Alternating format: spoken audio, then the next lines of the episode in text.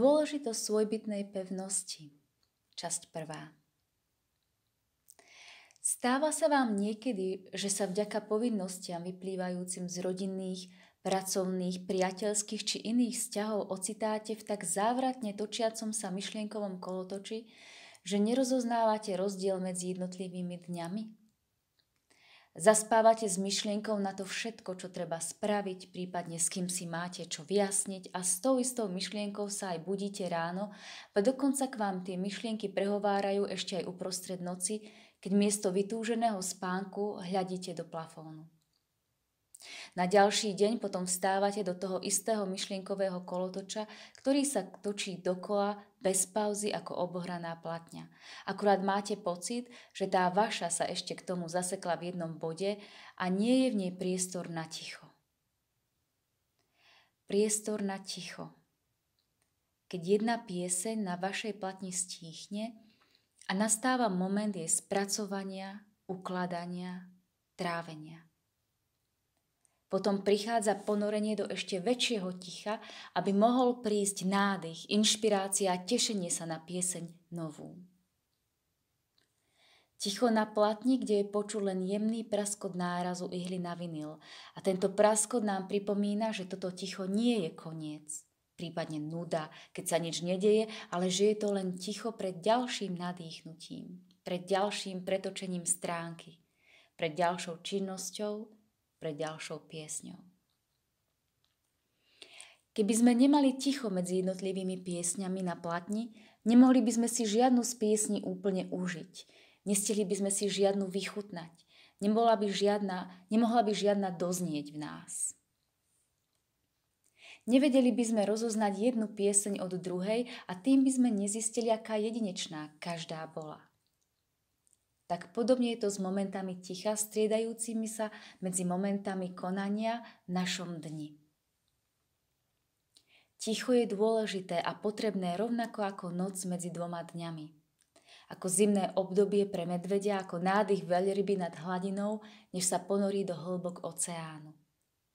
Je dôležité ako načerpanie vody zo studnice do čberu na zaliatie záhonu, aby opäť zakvitol – Dovolme si teda tiež načerpať z vlastnej studnice a zalievať výživou naše projekty, naše povinnosti či vzťahy.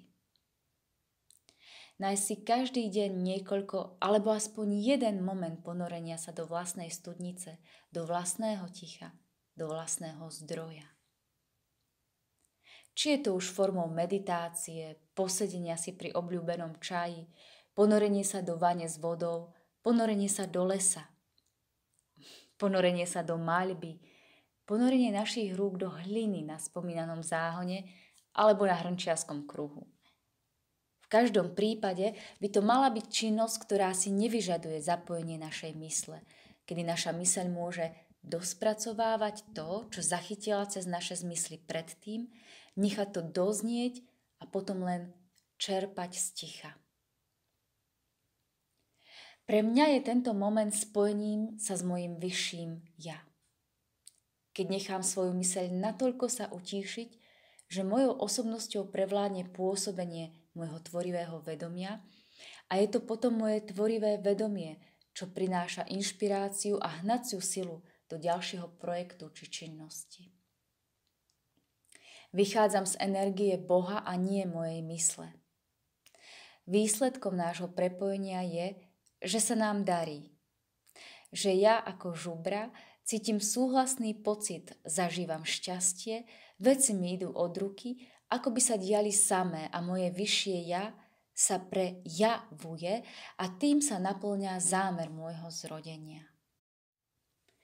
Ale keď si nedoprajem toto ticho, keď nevstúpim do mojej svojbytnej pevnosti, tak sa stáva, že vykonávam všetky činnosti zo zdroja mojej mysle – a nie zo zdroja môjho bytia. A tak plánujem, tlačím na veci, tlačím na seba a v podstate sa točím na jednom bode ako tá obohraná zaseknutá plátňa.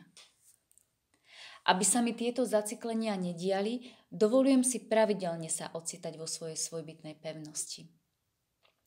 Ale o pravidelnosti či ďalších bonusoch a zmysloch, ktoré nám svojbytná pevnosť prináša, sa už dočítame, respektíve dopočujeme nasledujúcich pokračovaniach. S úctou sa s vami lúčim. Žubra za emočné telo v dni, ako si obhájiť hranice svojho súkromného priestoru.